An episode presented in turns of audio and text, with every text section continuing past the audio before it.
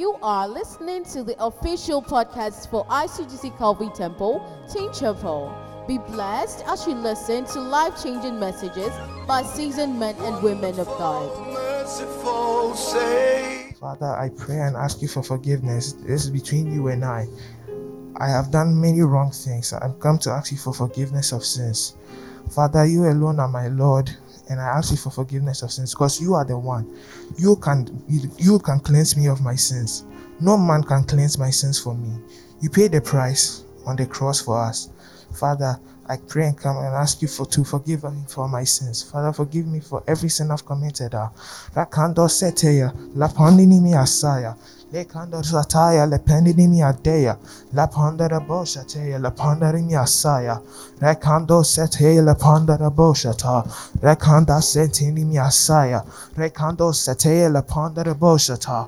Rekanda sitting in me asaya, Reko satea lapa, Rekanda sitting in me atanda rimia sentes, Rekonda sea lapa satin in me asaya, Rakanda rimia tea lapando santea, Rakanda setana bosatea lapa, Rakanda ya lady bosatea, Rekanda satin in me asaya, Rekando satea lapa, Repanka sentin in me asaya lapa, Rekando satea.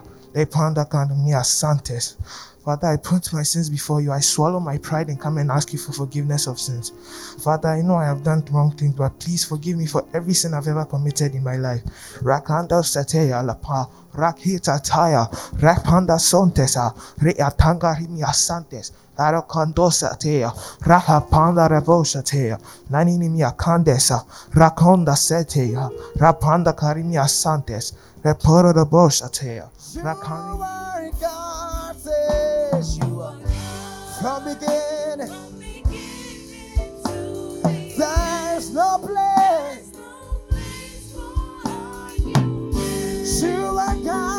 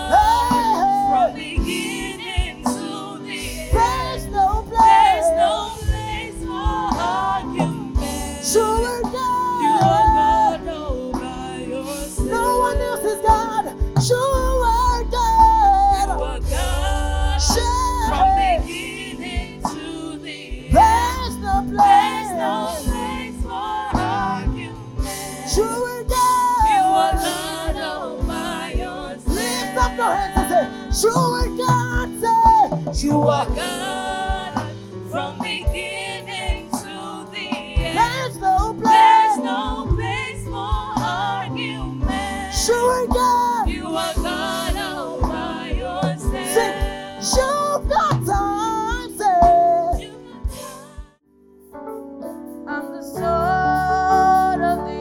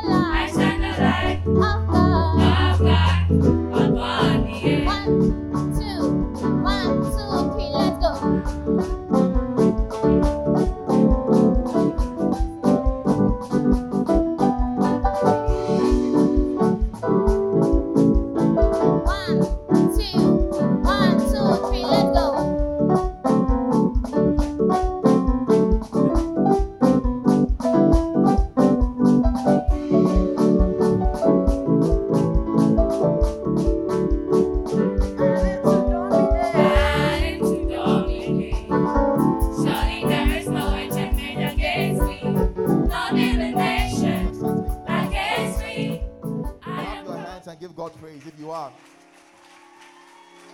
Last, last week we were honored and were blessed to receive the word of God from our very own um, Uncle Nicholas. Hallelujah. And this week too, the Lord has deemed it fit for him to come and bless us again. Amen. Oh, amen. How many of you were blessed last week? Wonderful. Then this week too, expect to be blessed. Hallelujah.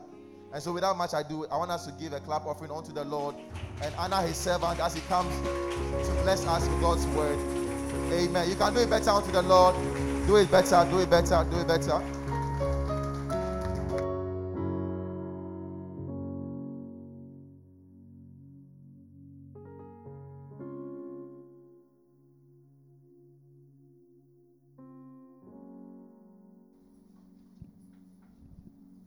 Hello.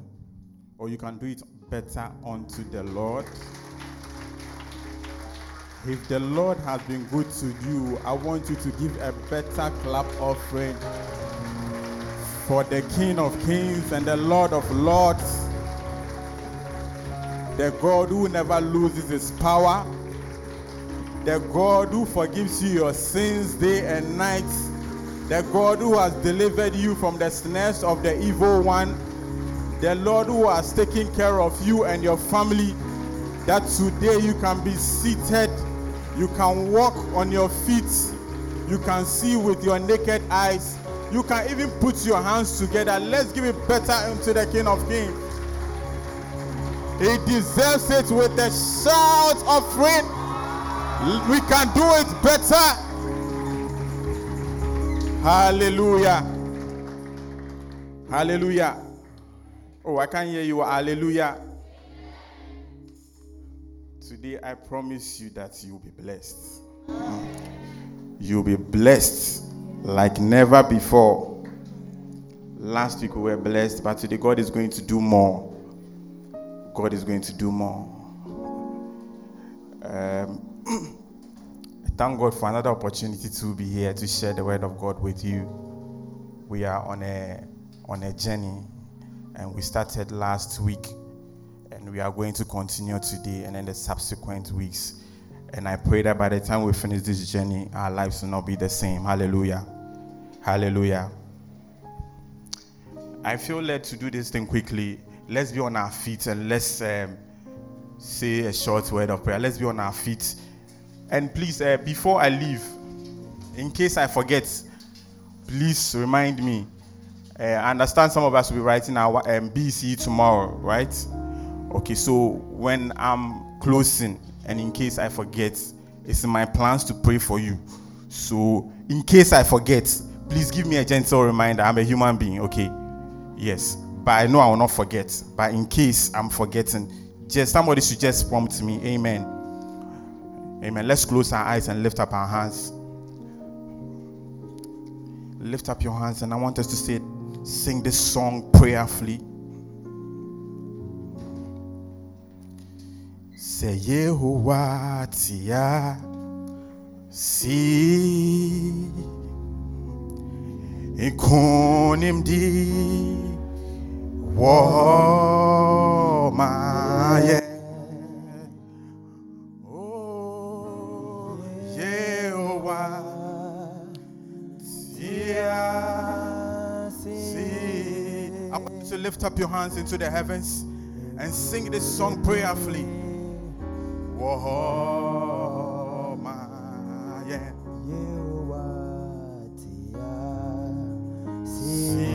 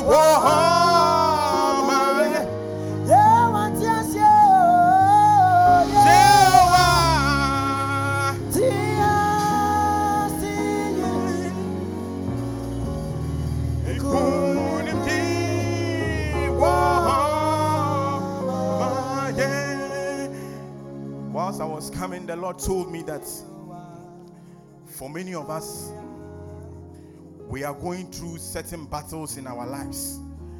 But the Lord says, I should prophesy to you this morning that whatever battle, whatever is fighting you, whatever you are fighting, the Lord says is handing over to you victory. The Lord says is handing over to you victory. That you will be victorious in whatever you do. Today, that is the message the Lord says I should give to you. Even as you prepare to hear his sermon, the Lord says is going to deliver that victory unto you. He's going to deliver it to you. And I come before you as a servant of God. That victory is coming your way. Victory is coming on the way of your family. Victory is coming on the way of your parents. Whatever you are doing, you will be victorious. Whatever you are struggling with, the Lord says the victory is being handed over to you. In the mighty name of Jesus. Let's sing the song for the last time. Oh.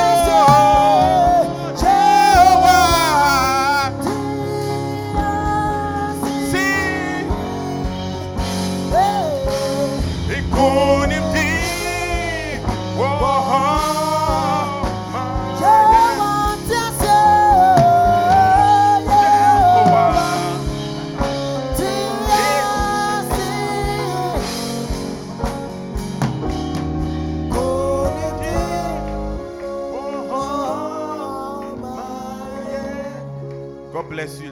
Shall we be seated in the presence of the Lord?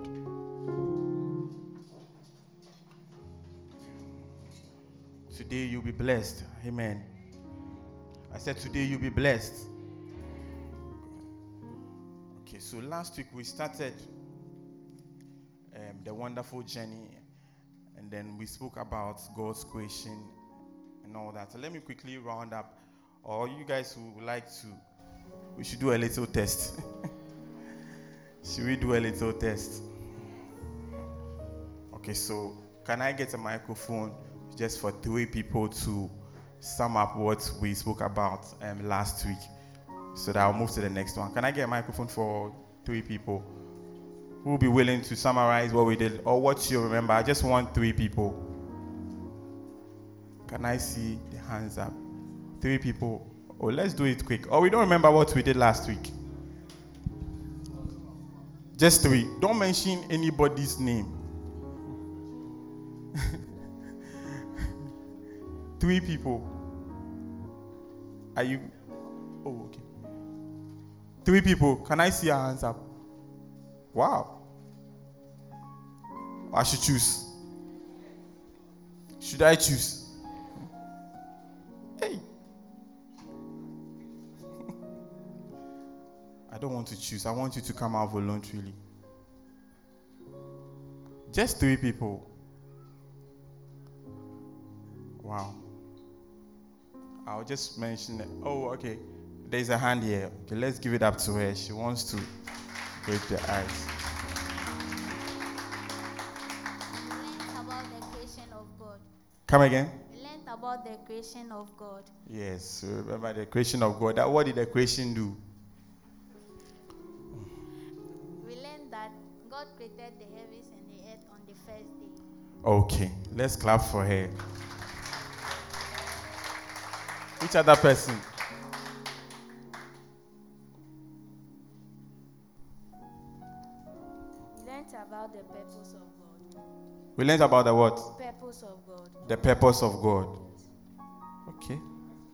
We learned about the creation story and what God created on the um, what God created, how many days God create used to create the earth, the heavens and the earth. And on the first day, he created heaven and the earth, light and darkness, and he called them day and night. And on the second day, he created the skies. And the third day, he created, he separated the land from the seas. And on the fourth day, he created the sun, the moon, and the stars. On the fifth day, he created the birds and the fishes, and on the sixth day, he created the beasts of the land and the human beings. And on the seventh day, he rested. Oh, let's give it up to him. What's your name? Berma. What's your name? Berma. Berma. See me after church, okay?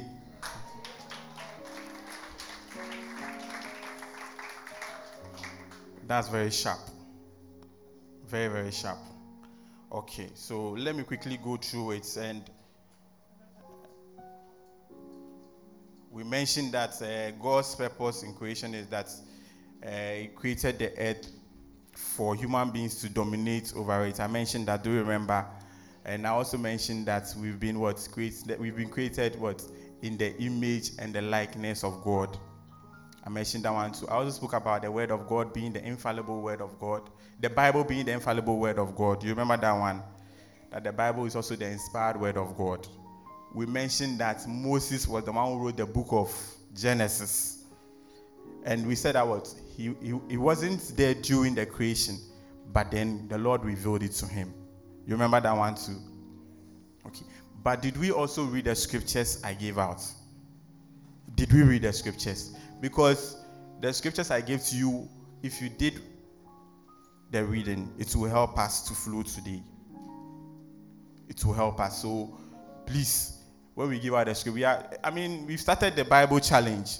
So anytime you get the opportunity to read the word of God, don't let it pass you by. Okay. So today, um, we'll be looking at the fall of man. The fall of man. How many of you have an idea about the fall of man? The fall of man. You don't have any idea about it. Hey. Wow. Or you have, but then you don't want to talk about it. Please, can you project Genesis chapter three? Let's go through the scripture and then. Genesis chapter three. We brought our notebooks and pens, did we? Let me see our pens and our notebooks. Pens and notebooks. Okay, quite a number. And then our Bibles. Okay. Genesis chapter three, verse one. It will be a, a long reading, but it's going to be our main text too, so we have to take our time and go through it. Can we read together? Can we read together? Let's start. Now the serpent was more crafty. I can only hear my voice. So. Now, let's start. One, two. Now the serpent was more crafty than any of the wild animals the Lord God had made. He said to the woman, "Did God really say you must not eat from any tree in the garden?" The woman said to the serpent, "We may eat fruits from the trees in the garden. But God did say, you must not eat fruit from the tree that is in the middle of the garden, and you must not touch it, or you will die." "You will not surely die," the serpent said to the woman. "For God knows that when you eat of it, your eyes will be opened, and you will be like God, knowing good and evil." When the woman saw that the fruit of the tree was good for food and pleasing to the eye, and also desirable for gaining wisdom, she took some and ate it. She also gave some to her husband, who was with her, and he ate it. Then the eyes of both of them were opened, and they realized they were naked. So they sewed fig leaves together and made coverings for themselves. Then the man and his wife heard the sound of the Lord God as he was walking in the garden in the cool of the day, and they hid from the Lord God among the trees of the garden. But the Lord God called to the man, "Where are you?" ten. He answered, "I heard you in the garden, and I was afraid because I was naked, so I hid." eleven. And he said, "Who told you that you were naked? Have you eaten from the tree that I commanded you not to eat from?" The man said, "The woman you put here with me, she gave me some fruits from the tree, and I ate it." Then the Lord God said to the woman, "What is this you have done?" The woman said, "The serpent deceived me, and I ate." So the Lord God said to the serpent, "Because you have done this, cursed are you above all the livestock and all the wild animals. You will crawl on your belly, and you will eat dust all the days of your life." fifteen. "And I will put enmity between you and the woman, and between your offspring and hers. He will crush your head, and you will strike his heel." sixteen. To the woman he said, "I will greatly increase your pains in childbearing. With pain you will give birth to children. Your desire will be for your husband, and he will rule over you." seventeen. We should we'll end here. To Adam he said, "Because you listened to your wife and ate from the tree about which I commanded you, you must not eat of it. Cursed is the ground because of you. Through painful toil you will eat of it all the days of your life." Let's end it here. We'll come back again.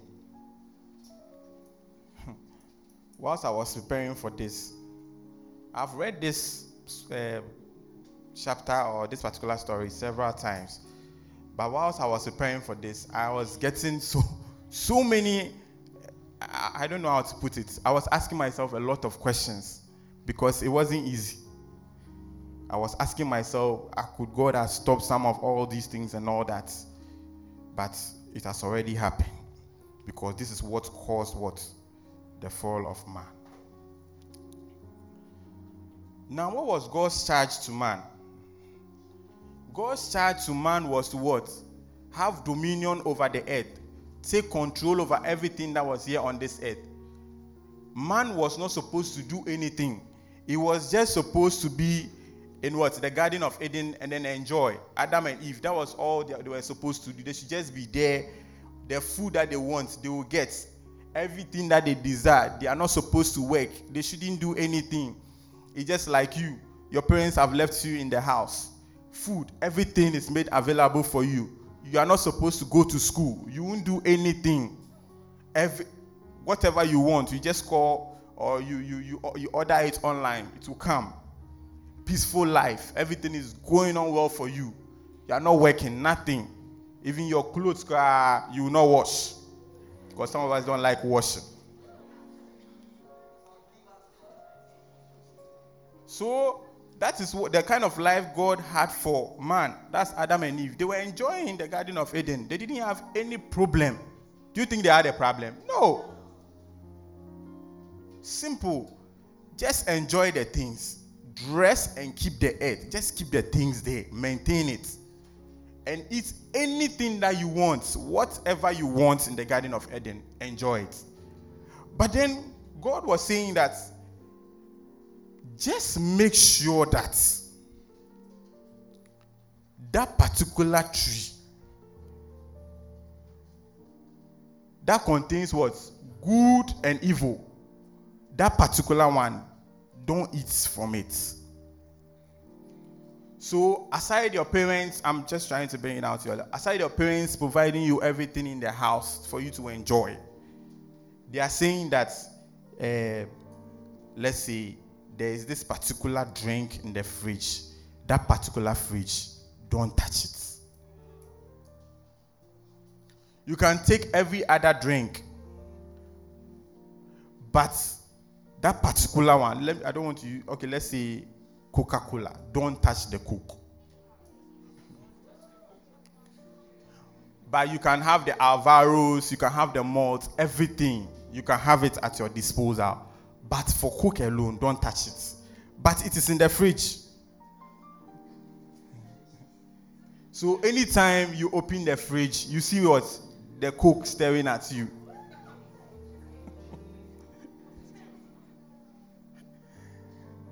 Very tempting, right?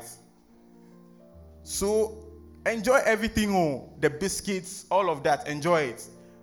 But your parents are saying that, as for the Coca-Cola, don't touch that one. And that was God's commandment to Adam and Eve. That for that particular tree, don't eat anything that comes of it.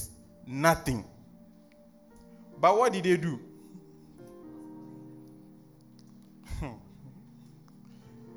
What did they do? They went to six.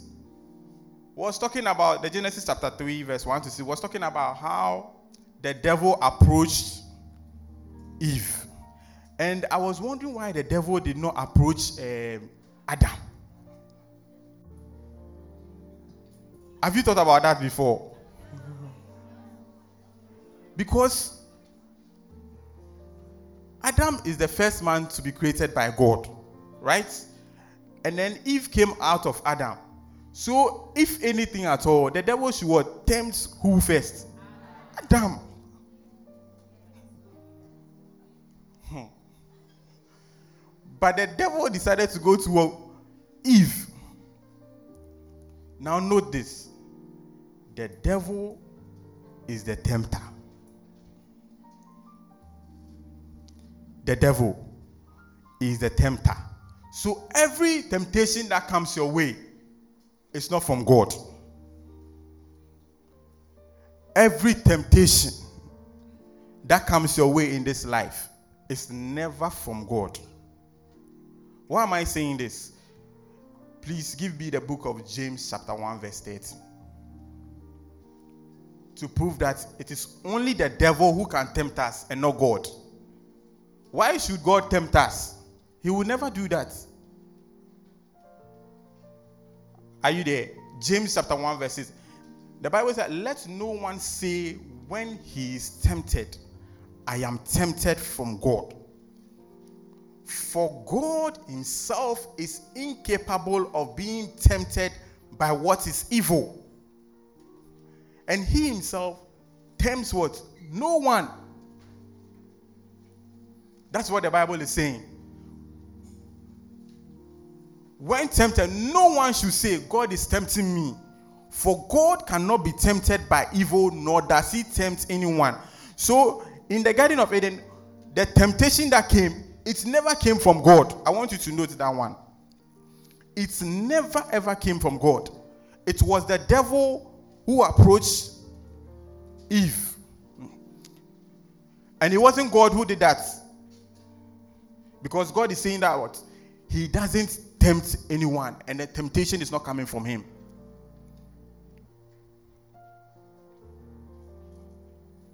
So temptation in itself does not come from God. It comes from who? It comes from who? The devil. So if you are here and every day you are being tempted and you are like, oh, this temptation, it came my way because God allowed it, you are deceiving yourself. Because God is saying that he will never tempt you. So the tempt, small, small temptations and the big, big temptations that comes into your way. When you're in class and they say you, you shouldn't talk, but you still want to talk. You are tempted, your friends are talking, you want to talk some. When you're writing a test and everybody's referring from their book, you know, so you want to do some, you are being tempted. It's not God. It's from the devil. So let's note that one. The devil is the tempter.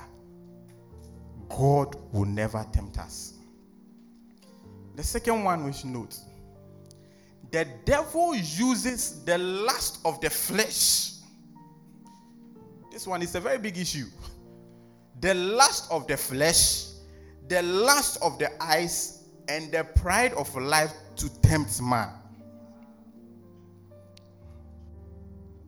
So it's three. The lust of the flesh. This flesh body. Like we've been saying. Body no be firewood. The lust of the eyes. And the pride of life. So the lust of the eyes, what we see with our naked eyes.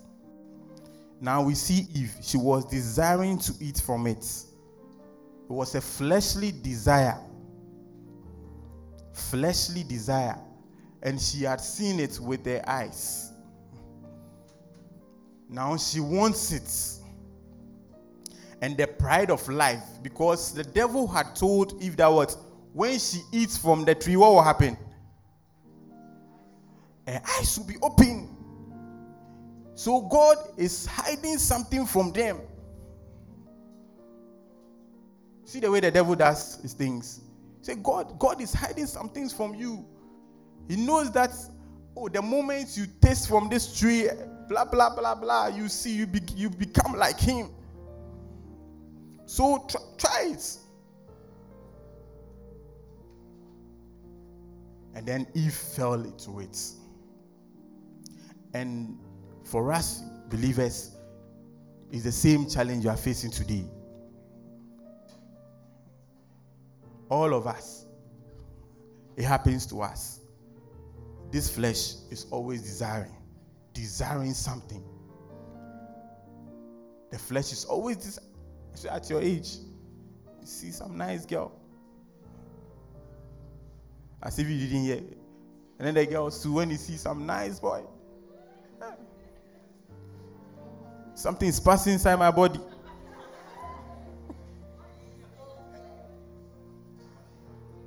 Fleshly desires. It's your flesh that is desiring, no? But maybe in your spirit, you are up, up, up there. But when you see the thing, then, you know, the flesh is failing you. I pray that your flesh will not fail you.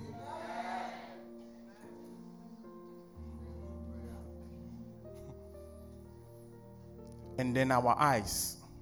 I read something. You know, we are doing the Bible challenge, the book of Matthew. I saw that Jesus was saying that, as for Jesus, he raised the standard very high. He was talking about adultery. And Jesus was saying that if you look at a woman lustfully, you and the person who has committed that sin, you are the same. Have you seen that scripture before? I don't remember the exact one, but when you go and look for it, Jesus is saying that, okay, you the one, you have seen the person, hmm? And your flesh is desiring, lustfully. But you, you haven't done it too. But you and the person who is doing the thing itself, you are both on the same level. So it means that there's a lot we have to also do. We have to work on ourselves, because I don't want to be on that same level with that person. The person committing the act itself. And you, the person that is not committing, but I just watch. You are all the same before God.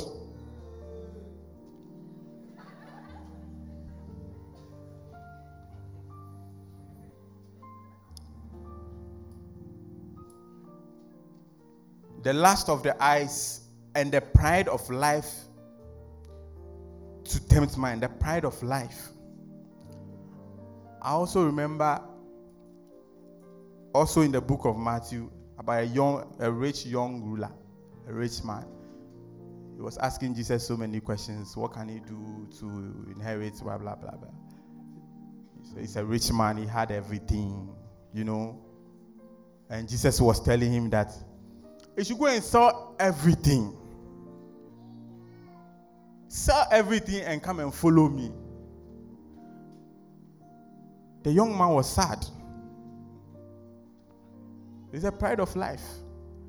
He's not willing to let go of his riches. The things that he had, he wasn't ready to let it go to follow Jesus Christ. It's the same thing with us.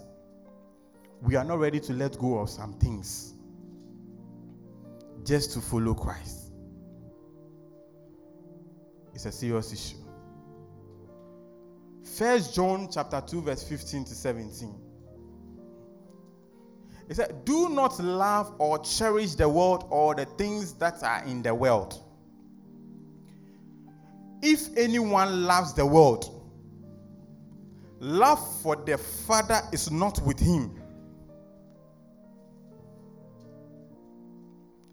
So if you love the world, the love for the Father is not with you.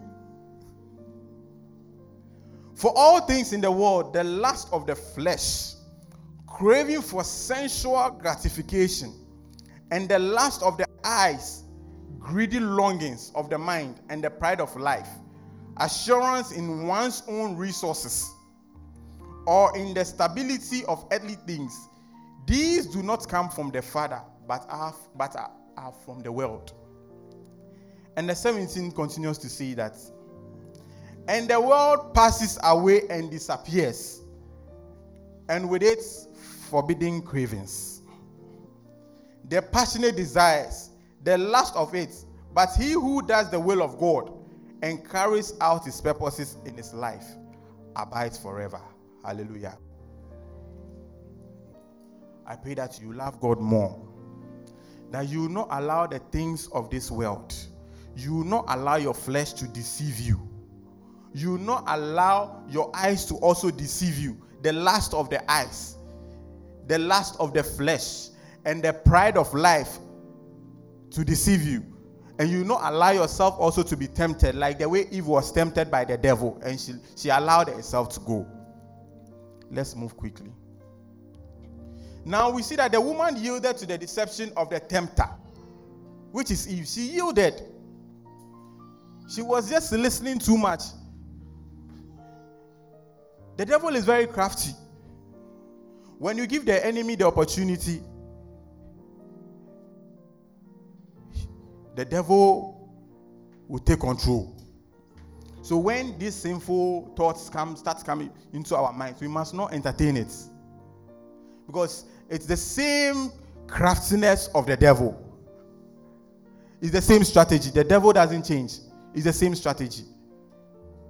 Bad thoughts running through your mind. That's how the temptation starts. And then you start picking it. And then you are building on it gradually. Gradually, before you realize you are committing the act. That is how the devil started with Eve. Negotiation. Started talking about it. Engaging her. And the Eve was also what? Giving the devil the chance to what? Convince her. That's how come she ended up what? With a fall. Hallelujah. And then we see Adam. You are the man in charge. The woman has enjoyed the thing and she has come to you. That she has enjoyed the thing. And then he gladly also took it. And then he also enjoyed himself. So, whilst I was preparing, I was asking myself, was it the woman's fault? Whose fault was it? Whose fault was it? Both of them. It's their fault. Because Adam could have decided not to eat. Yes, Adam could have decided not to eat. Because they had a free will, I mean, in the garden. It was a choice whether to eat or not to eat. And then Eve decided to eat and came to Adam. And Adam also decided to what? Eat. And now they fell into the trap. Their eyes got opened. Now they've realized that what? They are naked. But you see, previously they didn't know they were naked. Previously they didn't know they were naked. But after they enjoyed the fruit, they came into their senses. Now they've become like God. They've become like God. They are seeing their nakedness. Now they are hiding. So when God visited them in the garden, they were hi- they were hiding. They were hiding from God. Hallelujah. Now, let's look at what happened after they disobeyed God. Because God gave them a clear instruction concerning what they should do whilst they were what? In the garden. Enjoy everything. Take care of. Have dominion. Man was very powerful. Can you imagine? Man actually named every single thing on this earth. In the garden. They named every all the animals. Man named all of them. See how powerful man was. Very powerful. Very powerful. But now that they have disobeyed God, what is going to happen to them? I'm going to talk about three things that happened to them. The first one is spiritual death. Write it down. Spiritual death. The second one, physical death. And the third one is eternal death. I'll talk about each and every one of them, but I want you to put them down first. Spiritual death, physical death, and then eternal death. Now let's look at the spiritual death. Spiritual death is separation from God. So God separated himself from man because of the sin that they committed. God separated himself. And the separation is what we call the spiritual death. It means that they no longer have the right standing to be before what? God. So you can also be a Christian and then you'll be going through the spiritual death. Yes. You are not reading the Bible. The, the last time I was telling a group of people that another form of backsliding, okay, because you see, sometimes when you are coming to church, you think that you have you have not backslided, but another form of backsliding is when you do not read the word of God.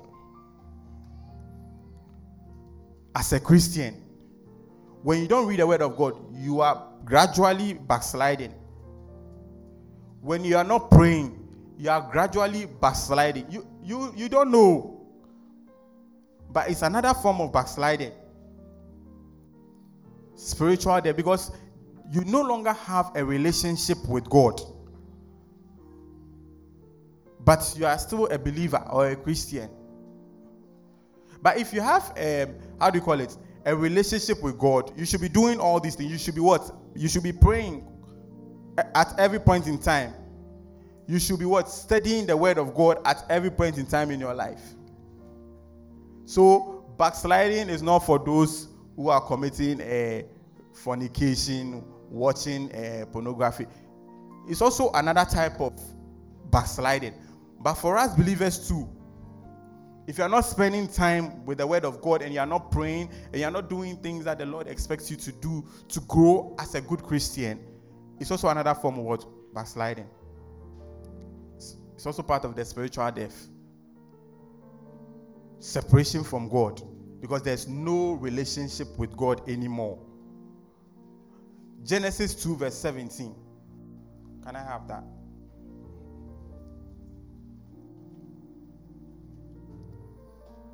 Genesis two verse seventeen.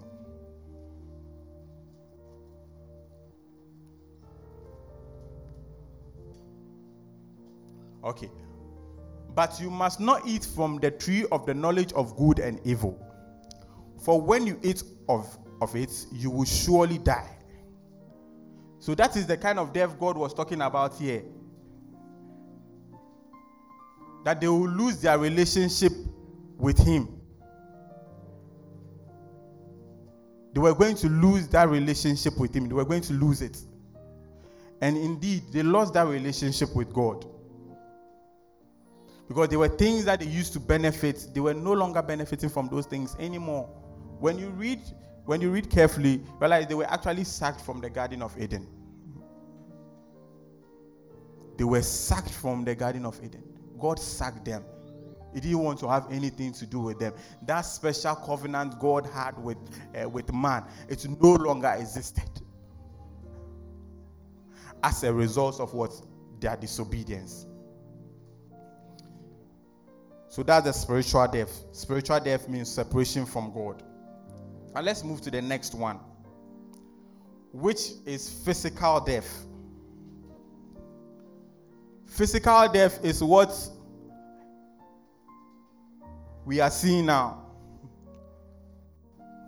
Gone too soon. Transition. When we die, you're on earth like right now.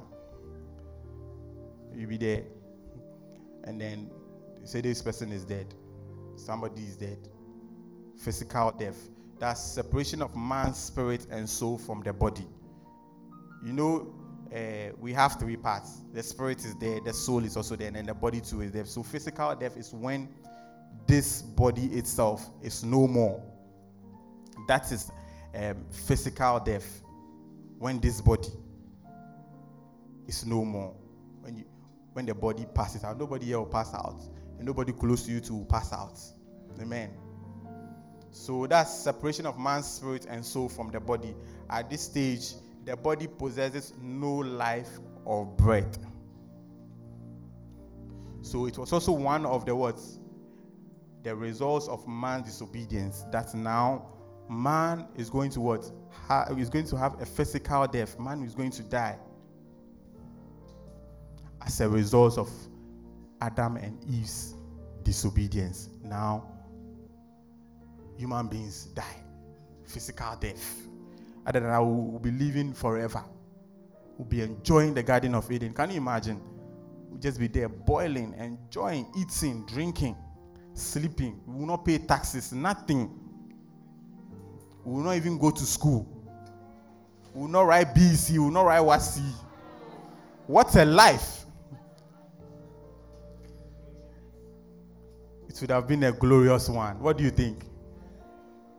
Stress-free life, knowing that you will not die. Even now that people are dying, people are saying that the world they be, people are saying that they don't want to die now, they want to enjoy. Can you give me Romans chapter five, verse twelve? Let's be quick so that we can pray briefly. Romans five, verse twelve. Therefore, just as sin entered the world through one man, and death through sin, and in this way, death came to all men. Listen, death came to all men because all sinned. Because of the sin that Adam and Eve committed, today we die. Today we die. No matter how many years you live, one hundred twenty years, you will still die. one hundred fifty years, you will still die. Write these scriptures down. When you get home, you can read these ones to First Peter four, verse six.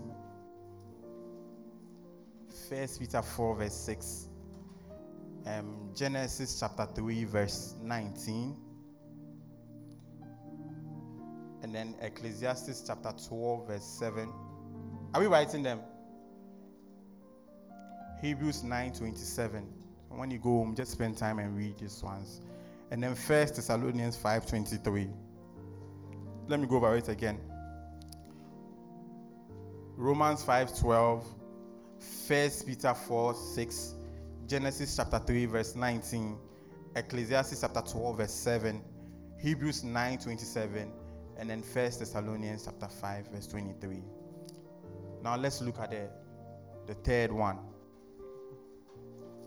And I said the third one was what? Is what? The third one is what? I can't hear you well. Eternal death. Eternal death. When we say eternal, what comes to mind? Who can help? Who can help us with that one? Eternal death. When we say eternal, what comes to mind? Who will help us? Eternal means forever. Forever. Or the second death. The second death. So eternal death or the second death. And I'm saying that eternal means forever. Spending eternity separated from God. So even after you have died, the physical one, another one too is waiting for you. And that one is forever. Forever. Eternal damnation. Spending eternity separated from God. In the book of Revelations, chapter twenty-one, verse eight. Now let's see the kind of people who will be experiencing this kind of death. Revelations, chapter twenty-one, verse eight. Let's see the group of people who will be there. Can you project Revelations twenty-one, verse eight?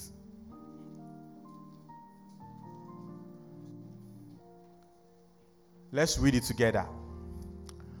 But, let's start. Don't leave me alone. Let's start. Let's go. One, two. But the cowardly, the unbelieving, the vile, the murderers, the sexual immoral, those who practice magic arts, the idolaters, and all liars, their place will be in the fiery lake of burning sulfur. This is the second death. Hey! God should help us that we will not find ourselves there. I don't want to be there. I don't know about you. It's forever. Forever. Eternal. You will be burning. You see why we are not supposed to sin? The category is clear. So, we, we don't. We have to make sure that we, we will not fall in that category at all. Sin should be far away from us. Because this eternal death, mm-mm. Even if normal fire, it burns you small, how do you feel? How much more this one? Eternal. Forever. Being burnt. No. The Lord deliver us. The Lord deliver us. Oh, you don't want to be delivered. I say the Lord deliver us.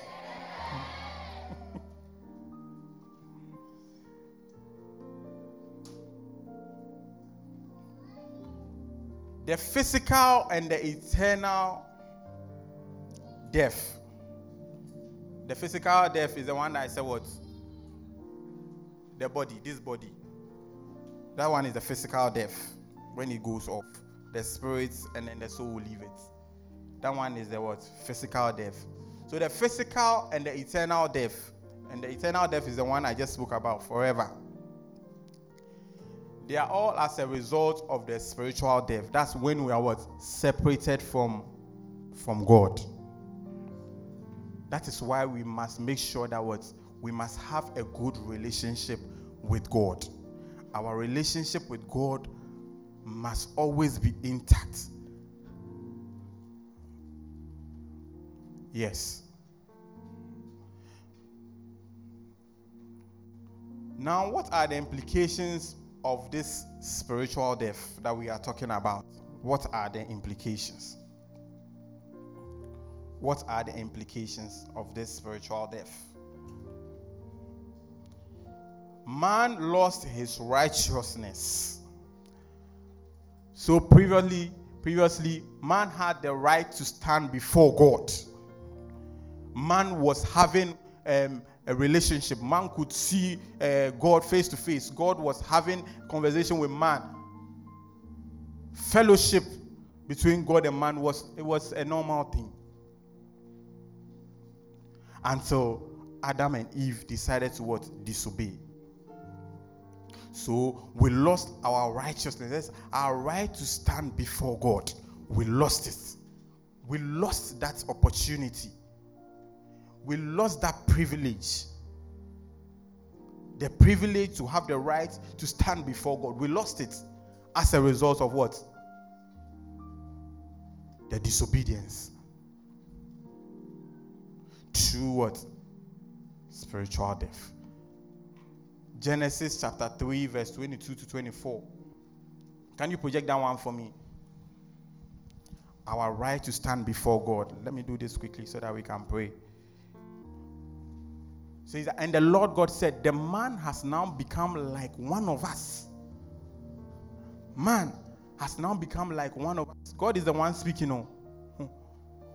Knowing good and evil, he must not be allowed to reach out his hand and take also from the tree of life and eat and live forever. twenty-three. So the Lord God banished him from the Garden of Eden to work the ground from which he had been taken. twenty, twenty-four.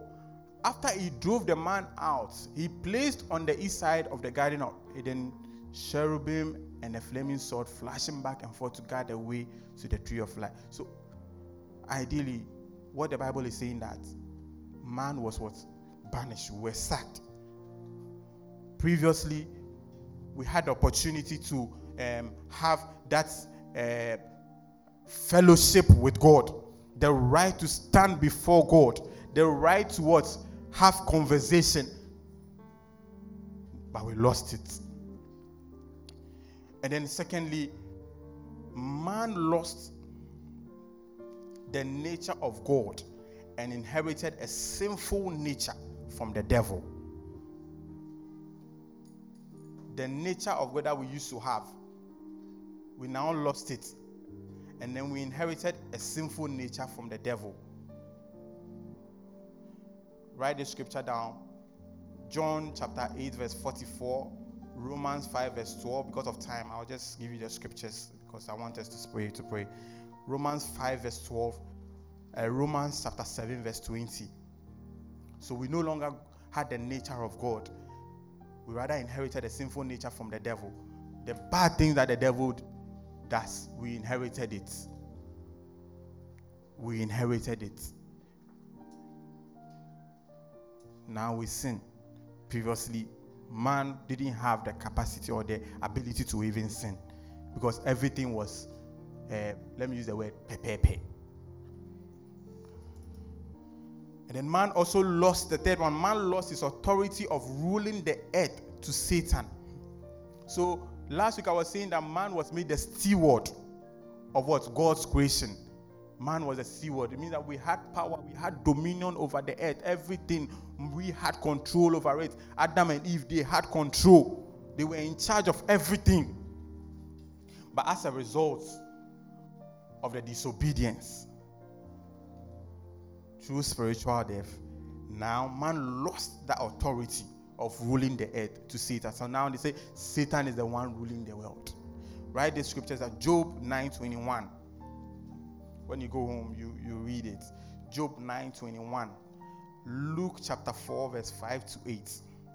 And then Romans chapter six, verse sixteen. And then finally, Second Corinthians chapter four, three to four. So we lost our authority. Adam and Eve, they lost the authority of ruling the earth to Satan. That's why God sacked them. He banished them from the Garden of Eden. Now they didn't have any. They didn't have any control. We have no control. We have no. We we don't, we, we, we, we, we, we have no control over anything. The authority, the dominion, the power that we had as stewards, we lost it. We lost it. And then finally, man and all creation were cursed. Man and all creation, we were cursed. We were cursed. And let's read the curses. Genesis chapter three, verse fourteen, as we wrap up. Genesis chapter three, verse fourteen to nineteen. Man and all creation were cursed. Can I have that one? Genesis chapter three.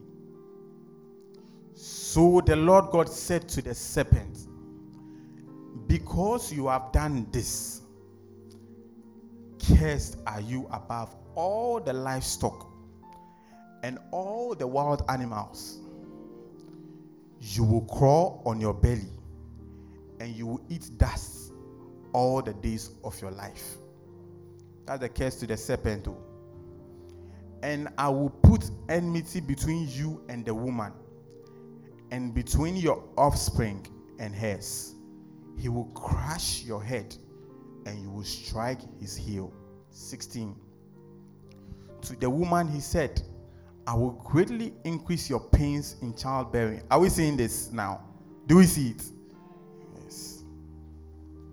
So it's as a result of the curse. Now when the women are giving birth, say they are going to labor. I don't know the kind of work they are doing, but they say it's labor. It's a lot of work anyway. With pain, you will give birth to children. Your desire will be for your husband, and he will rule over you. Um, seventeen. To Adam, he said, because you listened to your wife. So the men, listen. And ate from the tree about which I commanded you. You must not eat of it. Cursed is the ground because of you. Through painful toil, you will eat of it all the days of your life. eighteen. It will produce thorns and thistles for you, and you will eat the plants of the field. The nineteen. By the sweat of your brow, you will eat your food until you return to the ground. Since from it you were taken, for the dust you are, and to dust you will return. As for this one, they usually quote it when you go to the grave, grave side. They quote this particular. So these are the, the curses that came onto us. These are the curses. So I want us to be on our feet now, where we've gotten to. We are going to pray. We are going to pray. We've heard, we've heard all these things today, how man fell and everything. We've heard the consequences of the fall. We've heard it.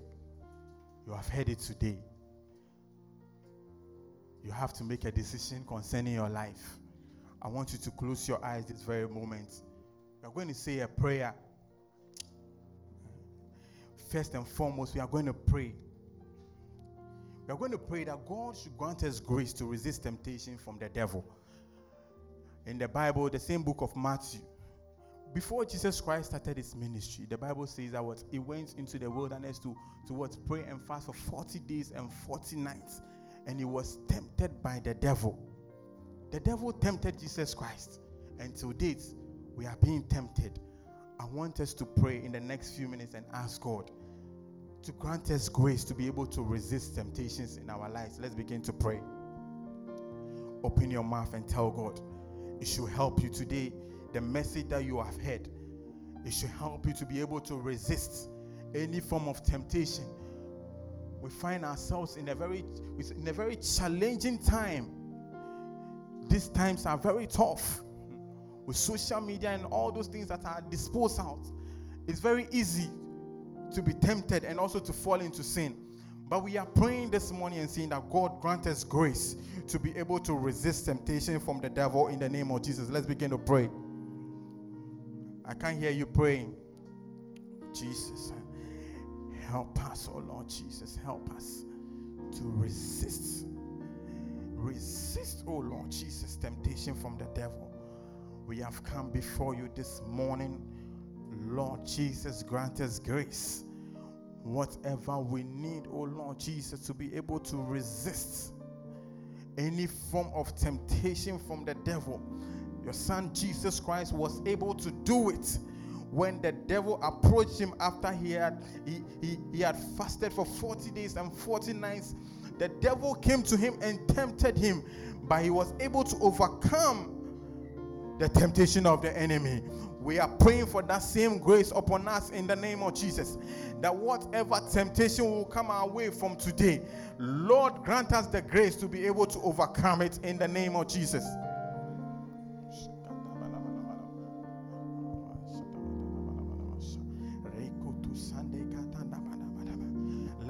You are praying as if you don't need that grace. I want you to lift up your voice and tell God he should grant you the grace to be able to resist the temptation from the evil one.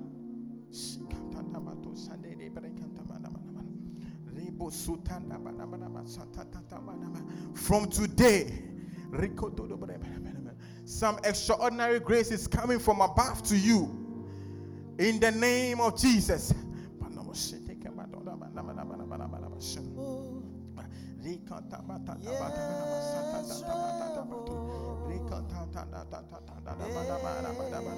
We are still praying. We are also praying that the Lord will grant us the grace to, to get closer to Him and fellowship with Him like never before. It doesn't matter, but we are saying that this morning, Lord, help us to get closer to You like never before. In the mighty name of Jesus. That we will not lose the presence of God in our lives. The presence of God will not leave us. Even as we live here today, we are praying that the presence of God will be with us in everything that we will do. We will not miss out on His presence. In the name of Jesus, lift up your voice and begin to pray.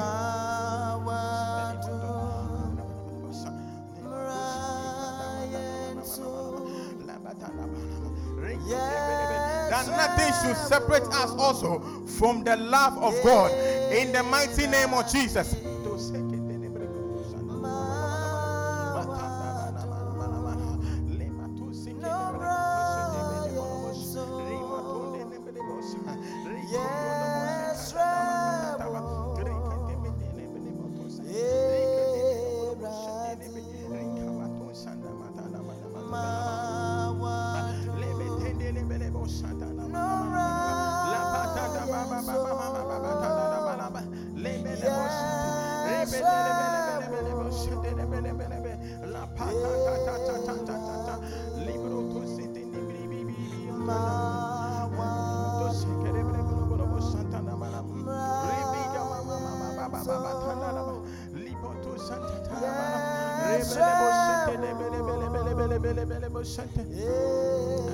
I want to do this last altar call before I leave.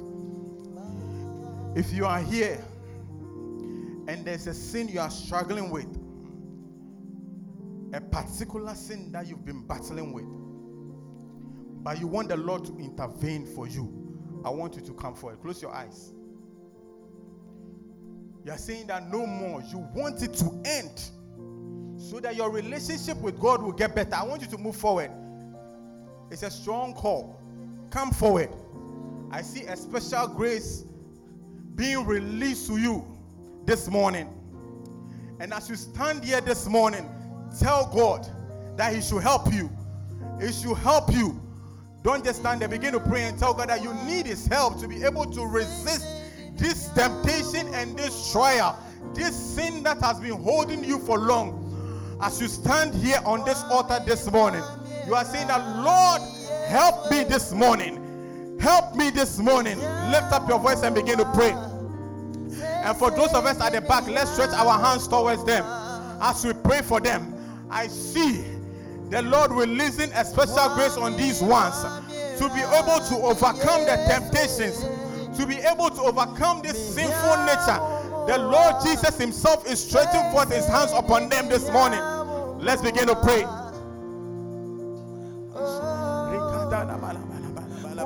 For those of you at the front, if you feel like kneeling down, kneel down. If you feel like lying down and telling God that no more, Lord, deliver me from this sin so that my relationship with You will begin to get better.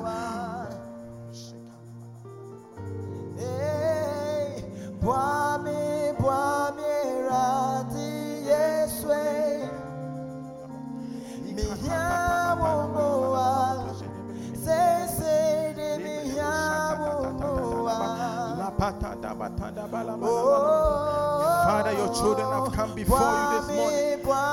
Release, oh Lord Jesus, Your power upon these ones. Lord, release Your power upon them. Release Your power on them now. Release Your special grace upon them this day. That sinful nature, Lord, the step that they have taken to come before You this morning, Lord, we bring it to an end in the name of Jesus. That they will be set free this morning. Your word said, for whosoever the Son of Man shall set free shall be free indeed. Lord, this morning, release them, deliver them in the name of Jesus, by the blood of Your Son Jesus. Deliver these ones that their relationship with You will become better from this morning in the mighty name of Jesus. As I set my hands upon them this morning, I release them from any entanglement. I release them and I declare total deliverance upon these ones by the blood of your Son Jesus.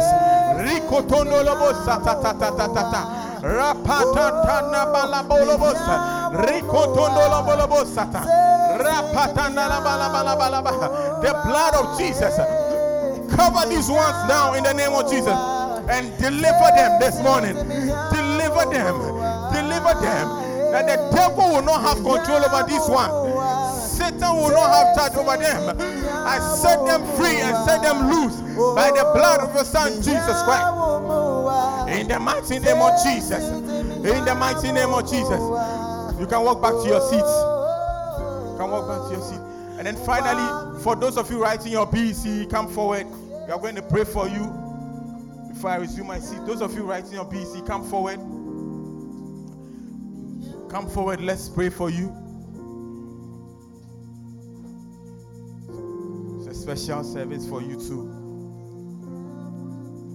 I want us to stretch forth our hands towards them. The Bible makes me to understand that we are the head and never the tail.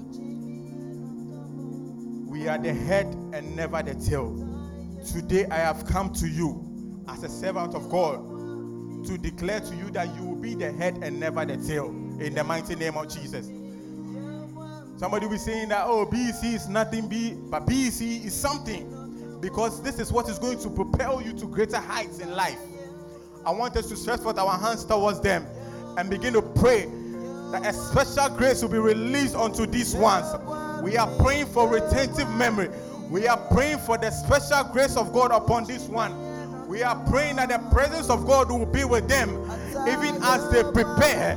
Even as they even as they sit behind their papers, the Lord will reveal himself to them in the name of Jesus.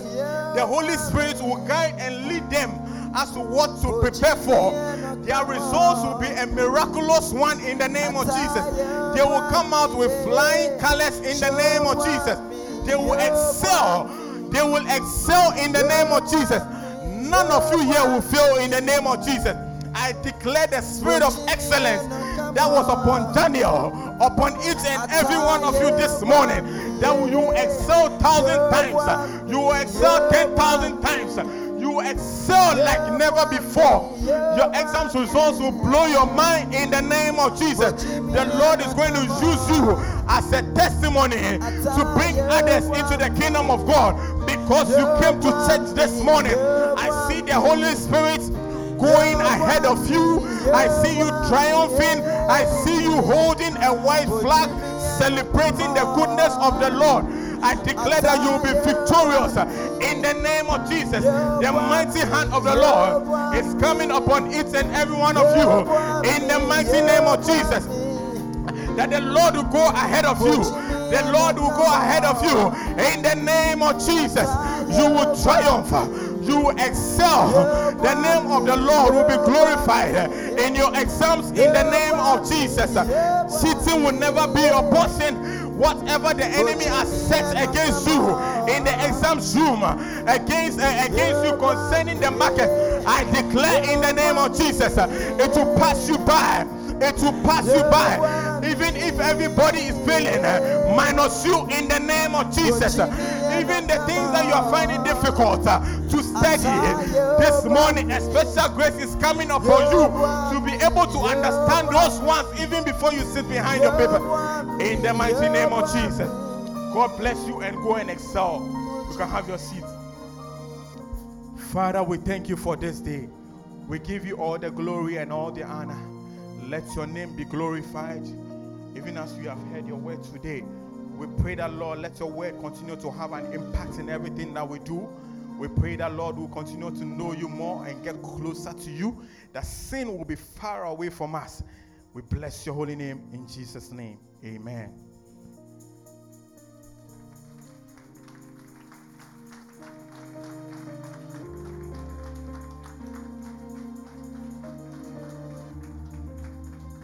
I see kunim diwa ma ye Thank you for listening. God bless you.